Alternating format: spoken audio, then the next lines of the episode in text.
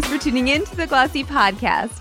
I'm your host, Jill Manoff, and today I sit down with Nili Lotan, CEO and designer of her nearly 20 year old namesake fashion label. Nili has a reputation for going against the grain in terms of fashion industry norms, so I wanted to ask her how that's benefited her since the start of the pandemic and where she plans to take her brand in the next 20 years. Welcome, Nili.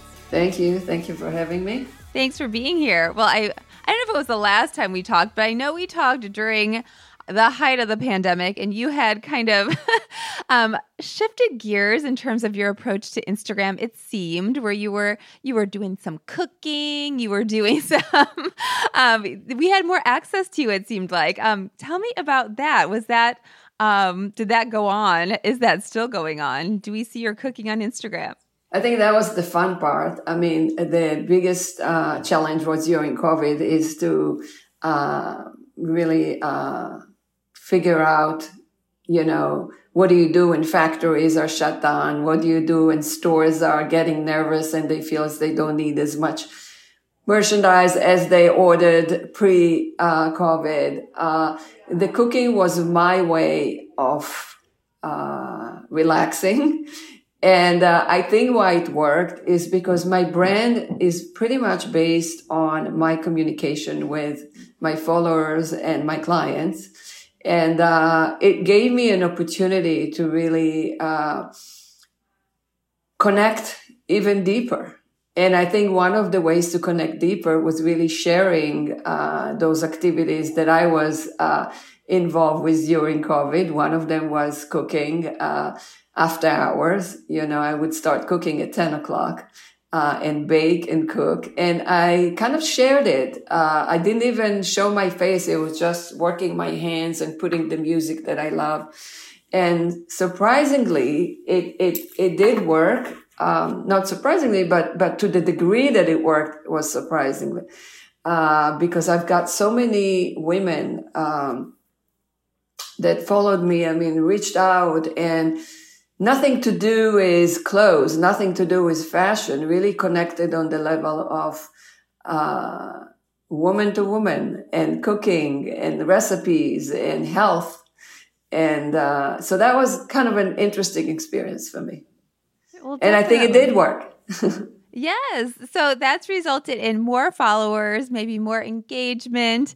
Um, are those people shopping your site now? Yeah. What do you know about the aftermath? Yeah, totally, totally. I think that uh, my I think my collections, because of the way I had I put and what I put in them in terms of time and commitment and passion, uh, and making them in the U.S. Uh, are at a certain bracketed price point that a lot of women are inspired by my clothes and my lifestyle and would like to purchase them, but they're not at that bracket. And I think what that had given the opportunity to women to connect with me without buying, without the commitment that I need to buy from you. Rather, I just like you as a woman and I'd like to be your friend. And uh, I think that, of course, brought business uh, I think the way my my collections are built is that the price point is quite diverse.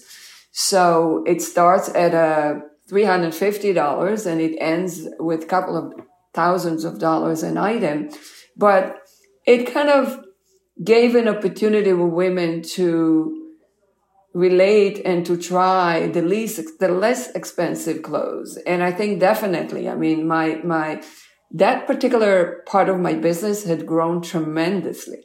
Now, I cannot tell exactly if those are the same women, but I'm, I have no doubt that some of it is. Tell me about that price point. I consider you a luxury brand. Um, do you hate that word? Is, is luxury it? Luxury is my favorite word. uh, and I've been using that word quite a lot lately, I would say in the last couple of years. Uh, when I started my brand, um, I didn't call it luxury, but it was. And I think the definition of a luxury can change from one person to another. To me, luxury is not necessarily access. To me, luxury is minimalism. To me, luxury is the ability to enjoy something beautiful and well made, uh, without too much access. So when I started my business, uh, naturally and intuitively, I went into most beautiful fabrics, expensive fabrics, but for a reason, you know, Italian fabrics, Japanese fabrics. I, the motto of my business is that I made everything in the US. So that by itself is already luxury that's put in the seams. And, uh, so I think to me, the luxury, as I said, is in the seams. Is not, not, it's not just sitting on it. And what's been happening is that as I've been growing the business and as my business evolved, I realized, uh, and went from luxury, you know, timeless essentials into a full lifestyle and multi categories. Uh, what I found out that really where I sit in that space of fashion is really in the luxury world. You know, I sit right below Saint Laurent, Celine, Cucinelli.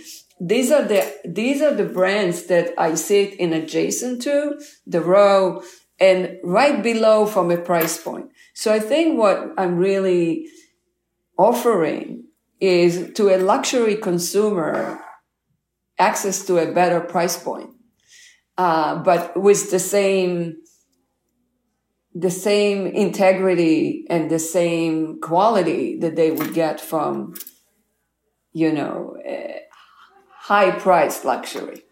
Yes. Well, when you talk about the brands you sit next to, I immediately think of um, the re- wholesale partner or retail partners, the um, Bergdorfs of the world. Tell me where you're selling, um, maybe direct versus versus retail uh, wholesale, and gosh, what stores make sense for you?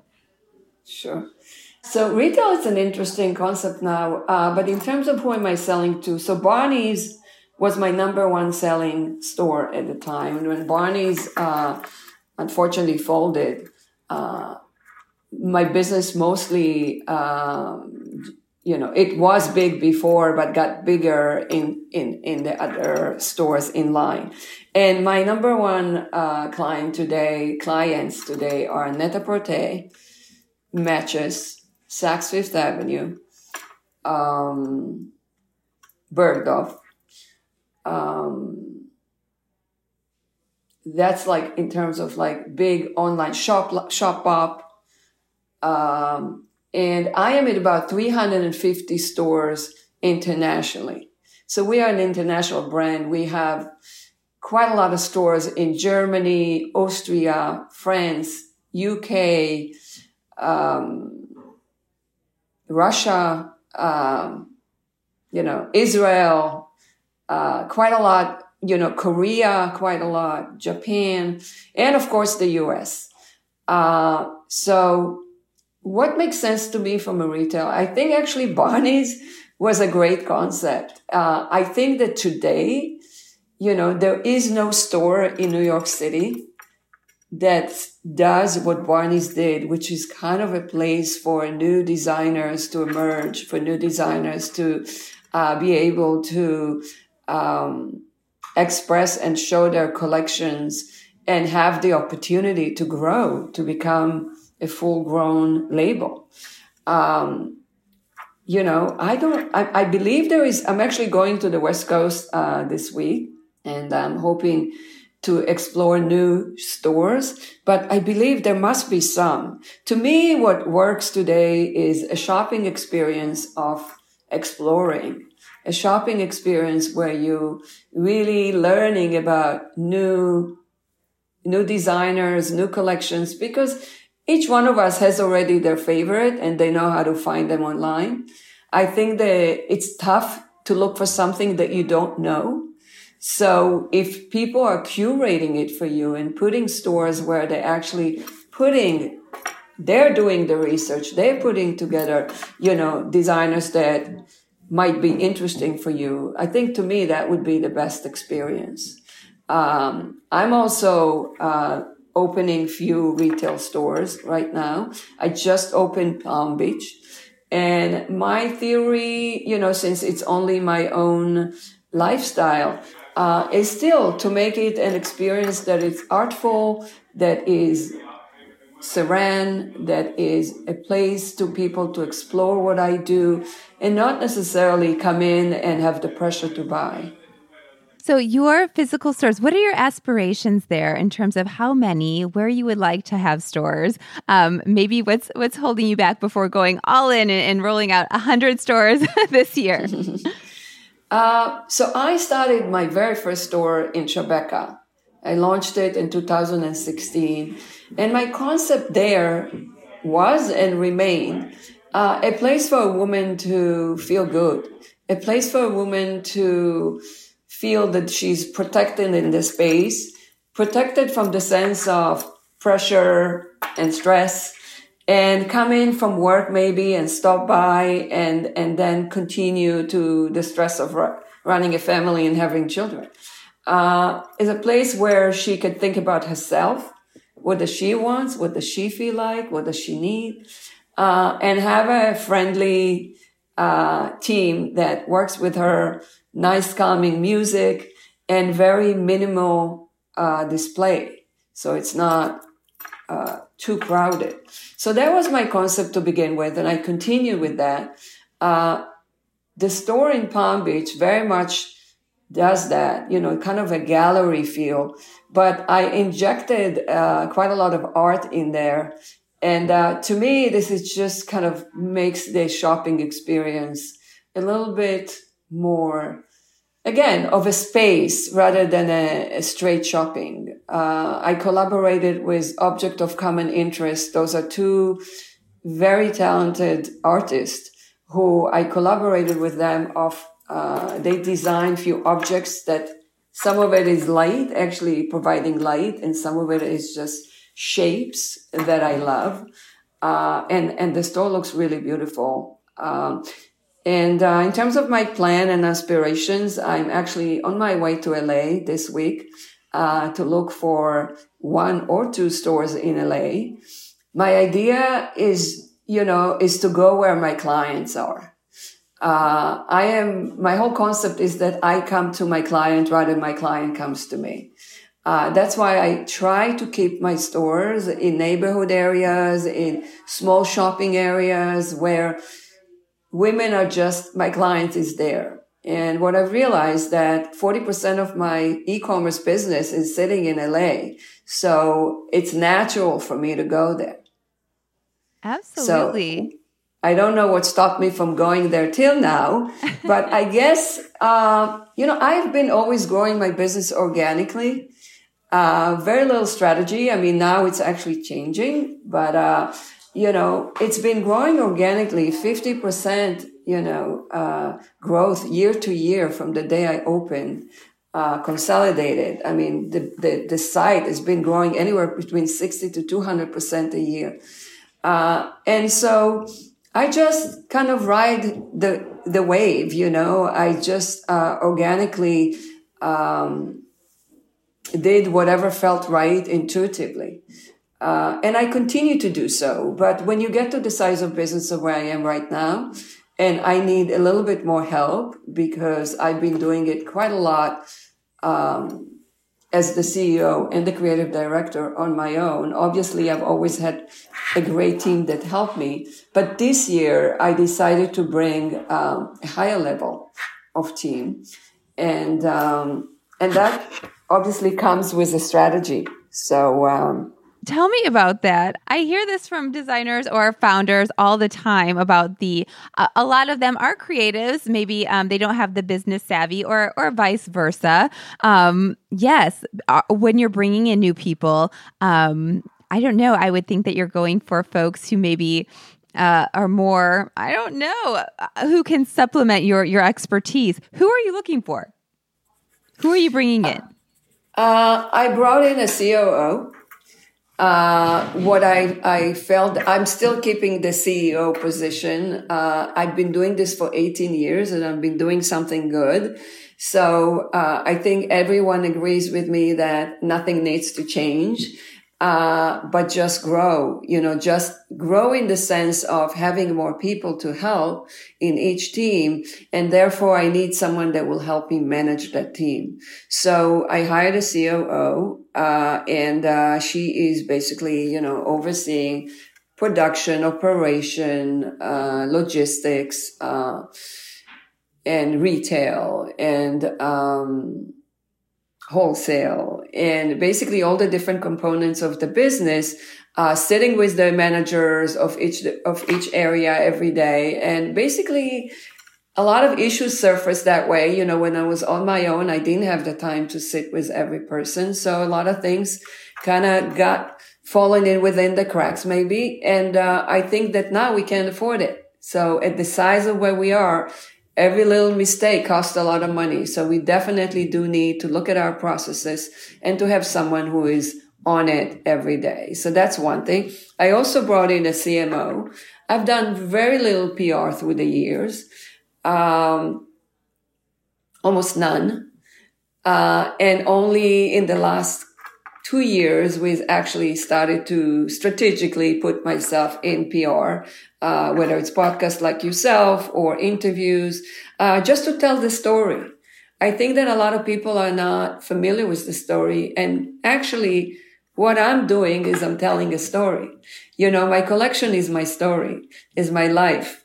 And, uh, it, it, it is, uh, could be interesting to anyone who's trying to do the same thing or just interested, uh, because their clients or follow. Yeah, it's interesting for sure. And it's the exception to the rule. Let's, your growth is phenomenal. You no PR. What? Anyway, I'm just people who are listening are probably like, what is the secret sauce here? Um, tell me, first of all, your um, clothes are resonate. Like, these are not driven by trends. How would you describe? Like you said, are these have forever pieces? Their quality, like what I think that the clothing itself is the differentiator here? Um, do, are your customers loyal? Is it word of mouth? Yeah, t- tell me about some of those secrets. So definitely my client is loyal to the point that that's why I grow so organically because I always say that once you came into my store, to my site, and you bought one thing, you are a forever loyal client. Uh, and we see that. As a matter of fact, anyone who comes in and, and, and analyzes my site say to me, wow, you have clients for 10, 15 years over and over again. And every time when we launch a new collection, she's like grabbing it all and, and, and, and wanting it. Uh, where the challenge is is acquisition, where the challenge is how do you get to more women who would act the same way, uh, but don't know about you? And that I'm trying to figure out right now. I think by opening more stores, by doing some PR. But till this point, it was really just word of mouth. Um, we have very loyal clients in every store that we have. Those are all clients that's been with me for as long as the store exists. And uh, I think from clothing, I think one of the things that makes me maybe different. I mean, I design for myself. I really live in these clothes and I not only that they fit my lifestyle, but they fit my aesthetic, uh, you know, my quality standards, my, my, how do I, how do I feel and what do I want to wear? And I think that appeals to many women. I think, uh, my life is actually pretty normal. Uh, you know, I'm a mother of three. I am, you know, I divorced and married again. So now we have six kids together. Uh, I'm running a business. I am a boss. I am a lover. I am everything that everyone is. And uh, I think showing how I use my collection and how I use my clothes on myself and demonstrating it kind of makes it more accessible. Uh, and I've been doing it quite a lot successfully that it's basically, I'm sharing my closet. And one of the things that I always say is that I'm not really selling. I'm basically sharing and everyone who wants to join me is more than welcome. The clothes themselves are understated. They're, there's a nonchalant ease to them, which hard to find in a luxurious brand. Um, and it's all in the attitude. So the nonchalant and the ease does not come from the quality of the fabric. It comes from a certain attitude that I believe inject in the clothes. Uh, by the way, I try almost everything that I make uh, on myself. Um, for many years, I was actually the fitting model. By now, obviously, I'm not but uh, I still try in a fitting just to see how it feels and that it has that cool effect that I need. For sure. And your your you own this but you own this puppy you're not this is probably why you have the freedom to kind of do what you want and make it your own am i correct this is self-funded yes. no no fundraising no investors that's correct. I 100% own this business from day one. I started the business with a very small investment of my own. Until today, no loans, no, I don't owe nobody a penny. I'm 100% owning it and it's a pretty big business. Uh, it's nice. It's nice to be in a position that you can take decision for yourself. Uh, one of the things, you know, I, I, always joke that this business is a result of a midlife crisis. Uh, but uh, basically, at uh, my late 40s, mid 50s, uh, I uh, did quite a lot of changes in my life. And one of them, I moved from being an employee to have my own business. And to sum it all, I think when people ask me what was driving me to do all these things is one word that's called freedom. And it's not that I wasn't free before, you know, it's not that I wasn't any sum of constraints, but I think the ability to do what you want to do, when you want to do it, how you want to do it is pure freedom. And that I wish on every woman, uh, and every man, but, um, especially women of my generation. And, uh, I think that to see the company today of where it is, where I have complete freedom, to take it where I want to take it, good or bad, take my decisions and run with them. There's nothing that's more empowering than that. That's awesome. I think when we talked during the pandemic, you were in New York. Your pride in being a New Yorker was very apparent to me. Right. Um, tell me about, yes, first of all, um, you mentioned pr- production happening in the States. Is that limiting like some people think? I would obviously not for you, but um, has that been a challenge? Um, I I have to admit that you know from 100% made in New York we diversified a bit lately, uh, and uh, the reason for is really for the craftsmanship, not so much because I couldn't make it all here. It's limited only because of the amount of factories that are in New York, you know, and quite a lot of people after the pandemic was looking to make things in New York. So it became, became a little tight, but so far I have no problem, uh, finding places to make my clothes. My clothes are very particular and in certain segment of my business, you know, I garment dye, uh, and, and, and stone wash and I do all kinds of, you know, different processes that requires laundries and there's not that many of them either. Uh, but I manage, uh, at this point and, um, so New York, uh, it's very convenient to work domestic in New York. Uh, from different reasons. A, number one, quality control. You know, you are able to be in the factories every day, solve problems. There's always problems in production. And so it's, gives you the flexibility to solve the problem really before it's too late. Um, it's also an ideology, you know, why go somewhere else if you can do it here? Why not give people work here, uh, if, if you can?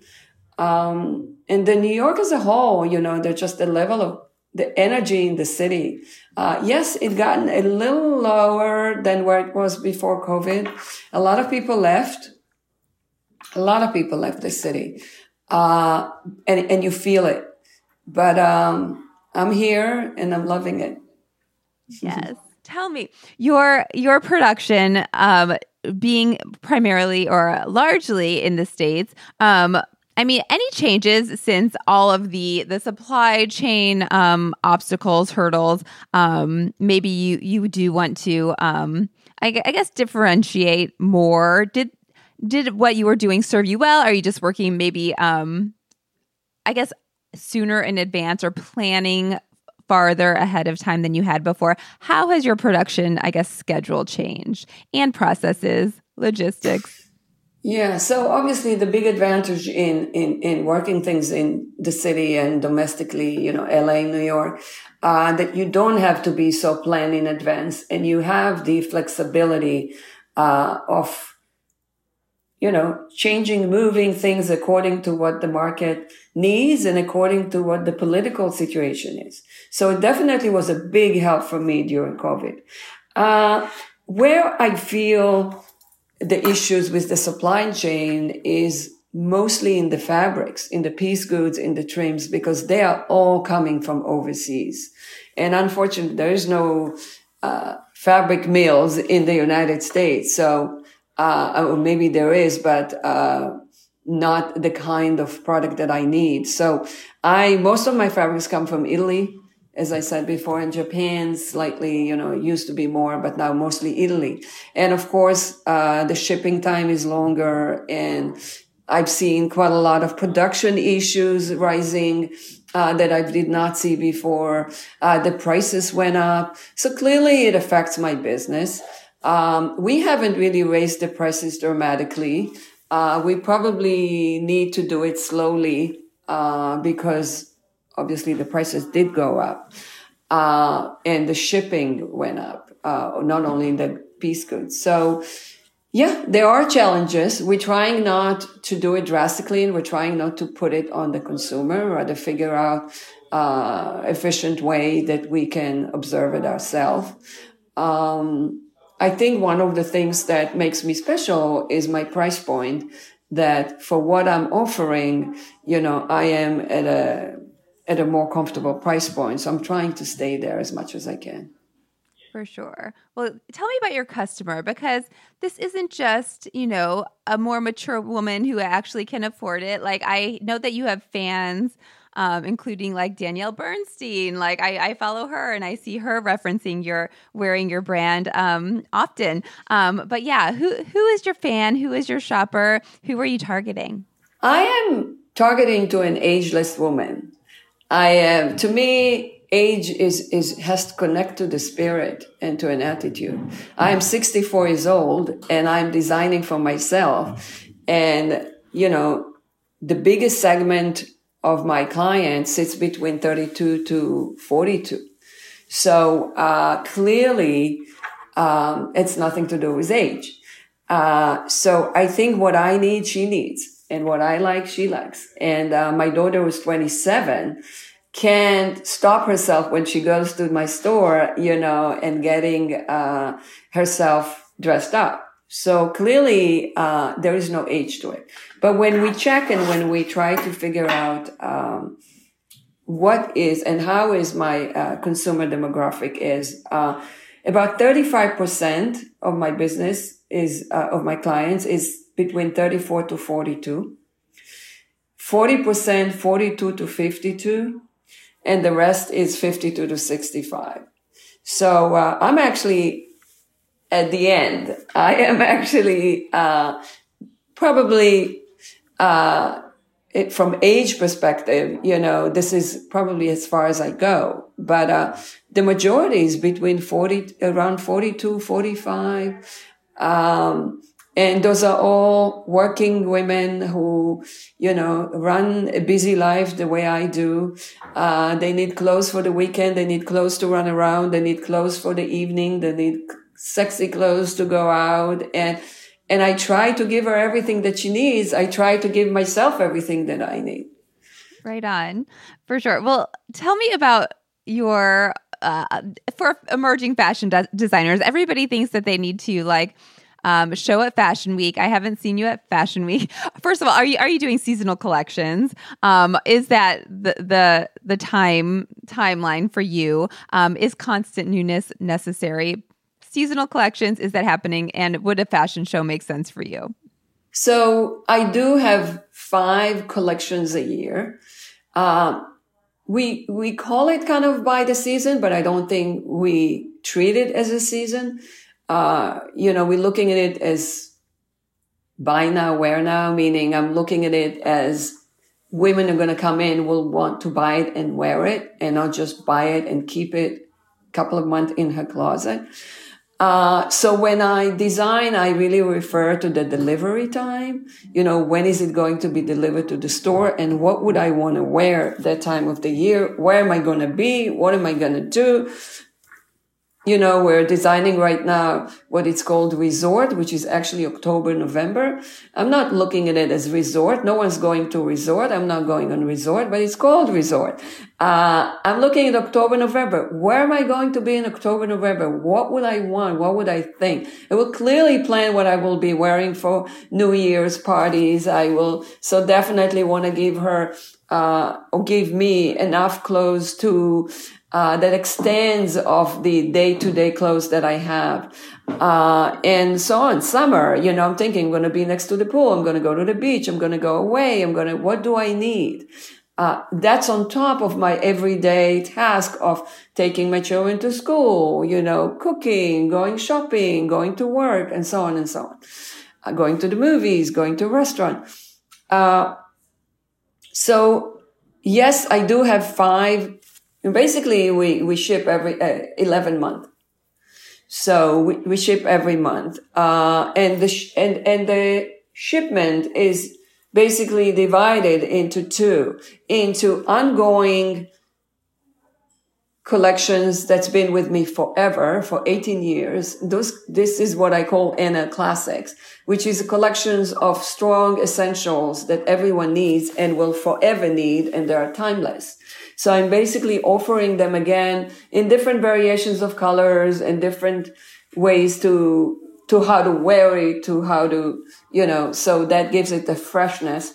And I also have a collection that is all new and all fresh. And this is for the woman who wants to refresh her wardrobe and wants to uh, feel that she's buying something and makes her feel good. So yes, so it's kind of 50-50, you know, uh, divided. Uh, so that's in terms of the season. What was your other question? Oh, just about Fashion Week. Um, if, fashion if a fashion week. show makes sense for you. So it may make sense to me, uh, next year or this coming year in, in, in a specific occasion and not really a fashion show the way, you know, you see like a runway and all the models going through the collection, but some sort of a presentation. Uh, I'm launching accessories in September. Uh, which is a big deal. You know, one of the amazing things about my business that I was able to bring my business to the size that it is without accessories. Most people's the accessory business is, is at least 60% of their business. So to get to that growth that I have without is quite amazing. So I'm looking forward to have accessories, uh, which could uh, double or triple my business, uh, hopefully with them. Uh, and that I'm launching in September. Uh, and uh, I think that during September, I will do some sort of a presentation to show my accessories, and I probably will use some sort of uh, mini presentation. Uh, but a fashion show where you spend millions of dollars and do it and feel like you have to do it every season, that is something that I figured out from the very beginning that I'm not interested in. Yes. Well, you mentioned some category expansion. Um, what are your aspirations there? Um, lifestyle brand, does that mean beyond fashion? Um, yeah. Wh- where, are you, where are your categories going? Uh, you know, right now we're working on a few. Unfortunately, I can't share all of them, but one thing for sure is we're doing accessories. Uh, and I've been working for almost a year on my ultimate, ultimate bags that I want to carry. Uh, I've done some experiments uh, during COVID and came out with two bags that I love and, and use and serve me well. Uh, and that kind of gave me the taste to actually continue and uh, really come up with a full blown uh, collection. So that is coming in September. Um, yeah, I'm doing a lot of in within I'm I'm on almost every category. So I'm really just looking at each category. Denim has been a huge category for me, extremely successful. And I really didn't mean to go there. You know, I started with some fashion denim, two or three. And by now, you know, we have such a big denim collection, uh, that, and successful that, you know, I didn't predict it. So, uh, yeah, so it's just growing organically. That's great. Well, tell me, last question about all your plans for this year. It seems obviously physical retail. Are there further um, plans for global global expansion? What else is happening? Well, totally. I mean, global. Uh, we have a distributor in Europe. We're looking at how to grow that uh, international business digitally too. I mean, we see a lot of activity on our international digital business and it just shows us that, you know, we are definitely uh, have room to grow, uh, an opportunity to grow and physical stores, uh, in Europe, uh, is something that I, it's one of my dreams. So when it's going to happen, I don't know but uh, definitely a store in Paris and a store in the UK is something that I'd like to do. I'm not sure it's going to happen this year, but definitely on my list. Well, Nili, this was so great and inspiring. And I'm in your happy range as being a 42 year old, and I get it. Like, this is what girls want to wear. anyway, thank you so much for being here. Thank you, Jill. Thank you. That's all for this episode. Our theme music is by Otis McDonald. If you liked this episode, be sure to share it with someone else you think would. Thanks for listening to the Glossy Podcast.